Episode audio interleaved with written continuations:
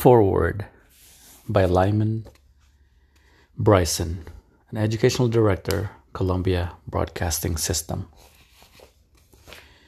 Anyone who undertakes to write a word of introduction to Rudolf Flesch's book should make sure before he begins that he has something to say and can put it in plain words.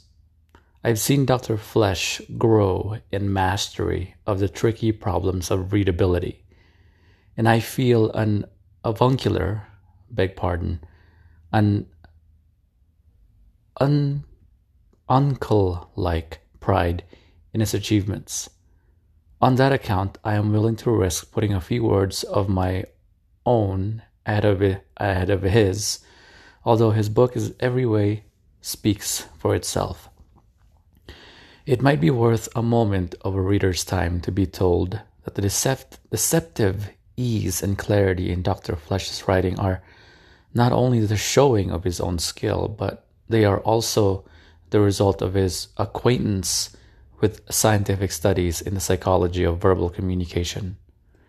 Gray, Thorndike, Lorge, Dale, Strang, Gates, and Flesch himself, among all others, have made advances in finding out what readers get and what they do not get out of looking of black marks on a white page.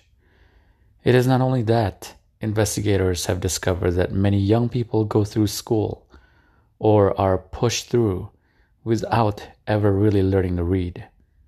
That is true, of course, and our so-called literacy is only a shallow statistical fact.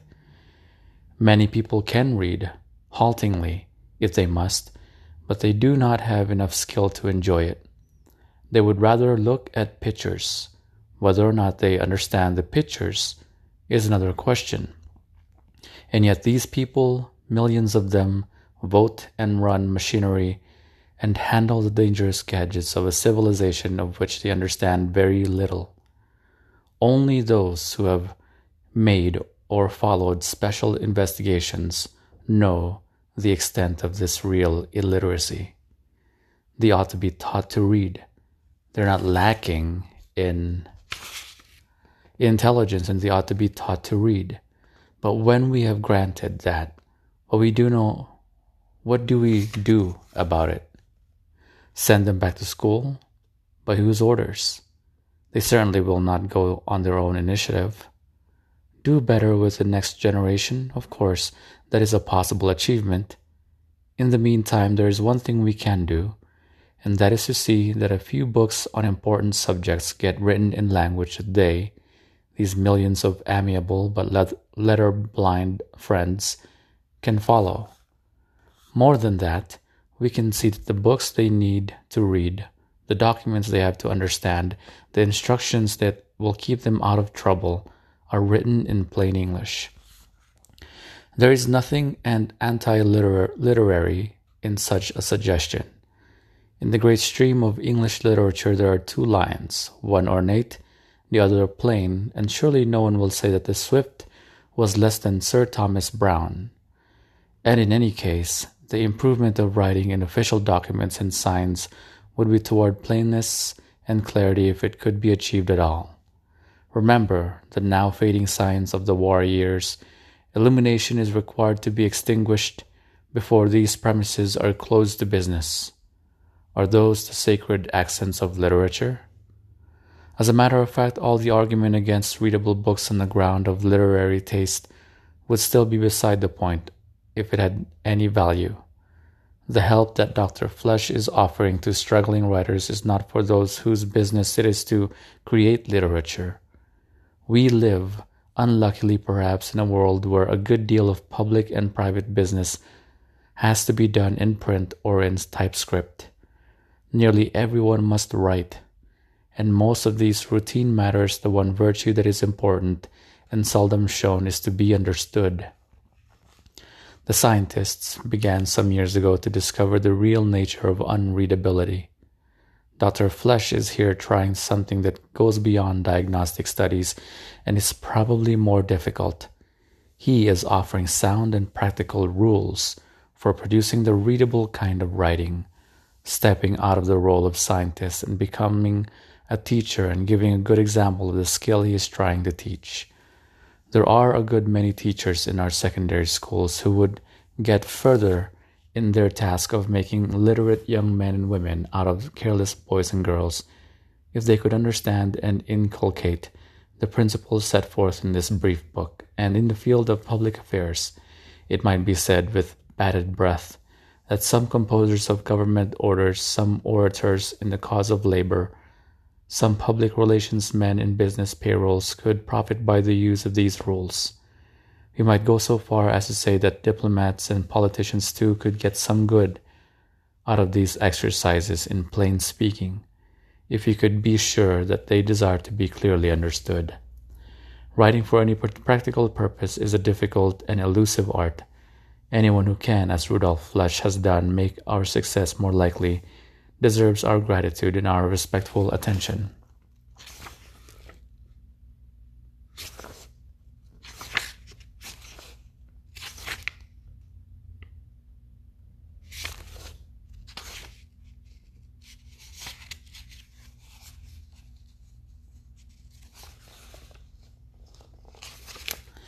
Chapter one. Plain Talk is an Art. This is a book on plain talk. It tells you how to speak and write so that people understand what you mean. If you never write anything and never talk to anybody but your family, or maybe a few friends and neighbors, you won't need this book. Your listeners will tell you if they don't understand, or they will frown or look puzzled or just blank. You will never be in doubt whether what you say is plain. If it isn't, you will have to repeat it until it is. But people who never talk to more than half a dozen others at a time are rare. The chances are you are not one of them. Rather, you're someone who has to make speeches, address meetings, give lectures and radio talks, write letters or reports or articles or books. All these things mean that you have to talk to an audience who can't talk back. You cannot even look at them to see whether they understand or not. For all you know, they may screw up their faces or shrug their shoulders or turn away, unable to make head or tail of anything you say.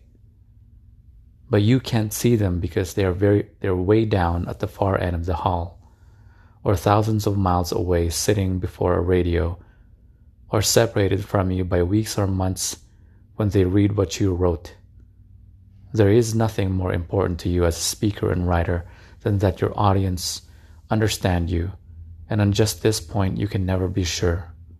You are forever guessing. This is unfortunate. It means that you may never learn how to make yourself better understood. As long as you are, ju- as long as you are just guessing, you have no way of knowing whether your guess was good or bad, and whether you are getting better or worse. What you need is a check on your performance. Without a check, you can't learn anything. This is an important psychological principle. It was proved a few years ago in an interesting experiment by Professor E L Thorndike. What he did was this. He took a student and told him to draw, blindfold, lines exactly four inches long. For days and days the student tried, but there was no sign of the progress. The length of his lines remained a matter of pure chance. The reason was, of course, that Professor Thorndike never told him how long his lines were. He had no yardstick, therefore he could not learn. As a speaker and writer, you are well equipped with yardsticks and standards and rules for things like grammar, or spelling, or usage. You can make sure beyond doubt that lay is the past tense of to lie, or that analyze is spelled with a Y, or that all right is written as two words. All these things you can learn simply by looking them up on a reference book and making it a habit to follow the rule. But if you want to make sure that your listeners or readers or readers will understand, these books won't help you. If your readers feel that you are too highbrow for them, they won't be satisfied if you tell them that you used Roget's Thesaurus or Webster's Dictionary. What you need is a reference book on simple language, and you won't find such a book in your desk. To be sure, it is not hard to find advice on how to write. There are thousands of books on that subject. After all, books are written by people whose business is writing, and who are eager, as eager to talk shop as anybody else. You can go for your advice to Aristotle's Rhetoric or to Schopenhauer's essay on style, to modern authors like W. Somerset Maugham, The Summing Up, or Stephen Leacock, How to Write, or to countless others who set down their experience in working with words. They all agree on how to make people understand. They all tell you to be simple, to use ordinary plain language, to make sure sentences short, and to use familiar everyday words. After you have read a dozen or so books on style and writing, you get tired of such general suggestions and impatient to know just how you go about being simple, how you can make sentences short, and how you can tell a familiar word. At that point, you will probably turn to textbooks on com- composition, handbooks on usage, and so on, but you are in for a disappointment. Their suggestions are usually just as vague as those by the great writers, and if specific, they are likely to be arbitrary and often ridiculous. Here, for instance, is a recent eight hundred twenty page college textbook on English composition written by four university professors. You look up style and you find this. A familiar style is created through the use of familiar words, which are usually short Saxon words. It is frequently desirable to use the longer word because it is more precise or more cultured than the short word, but vigor and ease are often sacrificed when the rugged Saxon word is supplanted by the Latinistic word. So their tip is to use words with Saxon rather than Latin roots. But how can you take such advice seriously when it com- comes out of an ivory tower where Saxon words are spoken of as rugged? If you follow the four professors, then indeed writer and undertaker are rugged, and in fact author and mortician are more precise and more cultured. But Saxon words are usually short and easy, you say. Of course they are. And so are face, peer, pair, and street, which come from Latin. But maybe you are prejudiced against textbooks anyhow. Maybe you would go for advice to one of the, those handbooks on speaking and writing that are written for adults.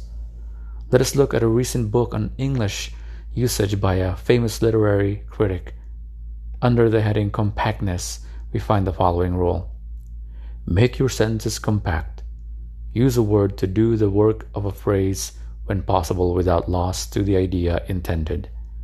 The sentence, she ran down the corridor in haste, may without the slightest loss of meaning be more economically stated thus.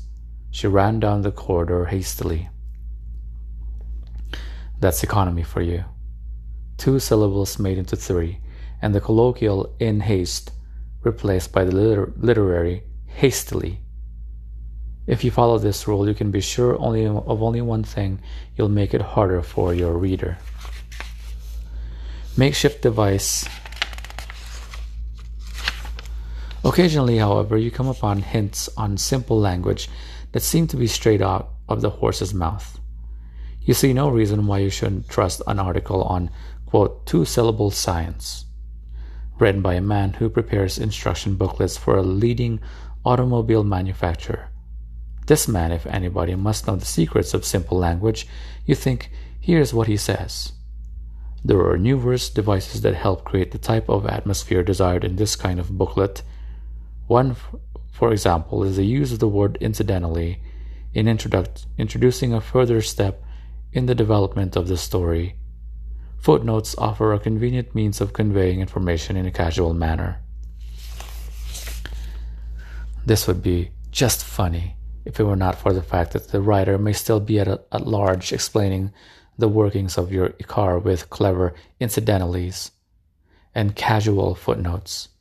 And what's more, there are probably many other writers who read this article and use his ideas now for their own copy. Anyway, Here you are trying to find advice on simple language, and all you get is generalities, or the suggestion of putting rugged, compact words casually in a footnote. You'll find no such nonsense in this book. To be sure, I shall give you specific suggestions on how to build your sentences and how to choose your words. But these rules will never be arbitrary. In other words, this book contains only advice that is based on scientific evidence. If you follow it, you will be certain that people will understand you better. Why? Well, try to think of simple language in terms of industrial research. When a plastics manufacturer, say, gets interested in producing a new kind of material that will stand a certain amount of stress, pressure, and heat, the chemists in their laboratories go to work to find the right formula. They start with the idea that a certain combination of elements might do the trick, put it together, and test it for stress, pressure, and heat. If the new plastic stands all the tests, it is put in production, and in due course it appears on the market. There is no reason why you can't apply the same principle to language. Suppose you want to write something for boys in fifth grade. You have a notion that understanding has something to do with the length of the sentences, and so you take a number of stories with sentences of various lengths and let a group of fifth grade boys read them. Next, you ask the boys questions to test whether they understand each story, and then you find the average sentence length of those stories, all of them understood. Result, if you write for boys in fifth grade, your average sentence should contain so-and-so many words. Now, if you apply this technique to a large number of language elements and to many different types of readers and listeners, you can work out exactly style formulas for whatever audience you have to talk to. This book is really a collection of those of such formulas or recipes in convenient form. One more general specific principle has been used for this book. Science, as you know, is international. It cuts across national borderlines in a real sense. Experiments carried out in Sweden are followed up in England and tested in America. If a scientific fact had been verified once, it may be used anywhere. You may wonder how this principle can be applied to language research, since each nation speaks differently. But the fundamentals of language and the psychology of human speech are the same everywhere, and if one country adapts, rather adopts a practical, simple linguistic device, it might well be transferred to another language. Take, for instance, modern Persian, which has done away with articles. Exactly the same simplification is being used today by our headline writers who write Red Army takes Kiev, Kiev instead of the Red Army takes Kiev. Of course, they are not consciously imitating Persian, but in other instances this might not be a bad idea. So in this book you will find quite a few recommendations that are based on practices in foreign languages. But maybe you don't care for scientific rules in, on your speaking and writing. Maybe you have been teaching for twenty years and trust your experiences, or you are a young writer and feel sure of your natural gift for simple language. If you have that gift, you may be just, justly proud. It is rare, and people like Paul de Kruif and Stuart Chase are paid well for their unusual skill. Less gifted popularizers, as a rule, rely on some makeshift device to keep in touch with their audience. One well-known writer of juveniles wrote all her books for her eight-year-old nephew, Tommy. Another experienced platform speaker makes it a habit to address an old man somewhere in the tenth or twelfth row to the left. Such schemes may work well, but in the end, their success depends upon your own power of imagination.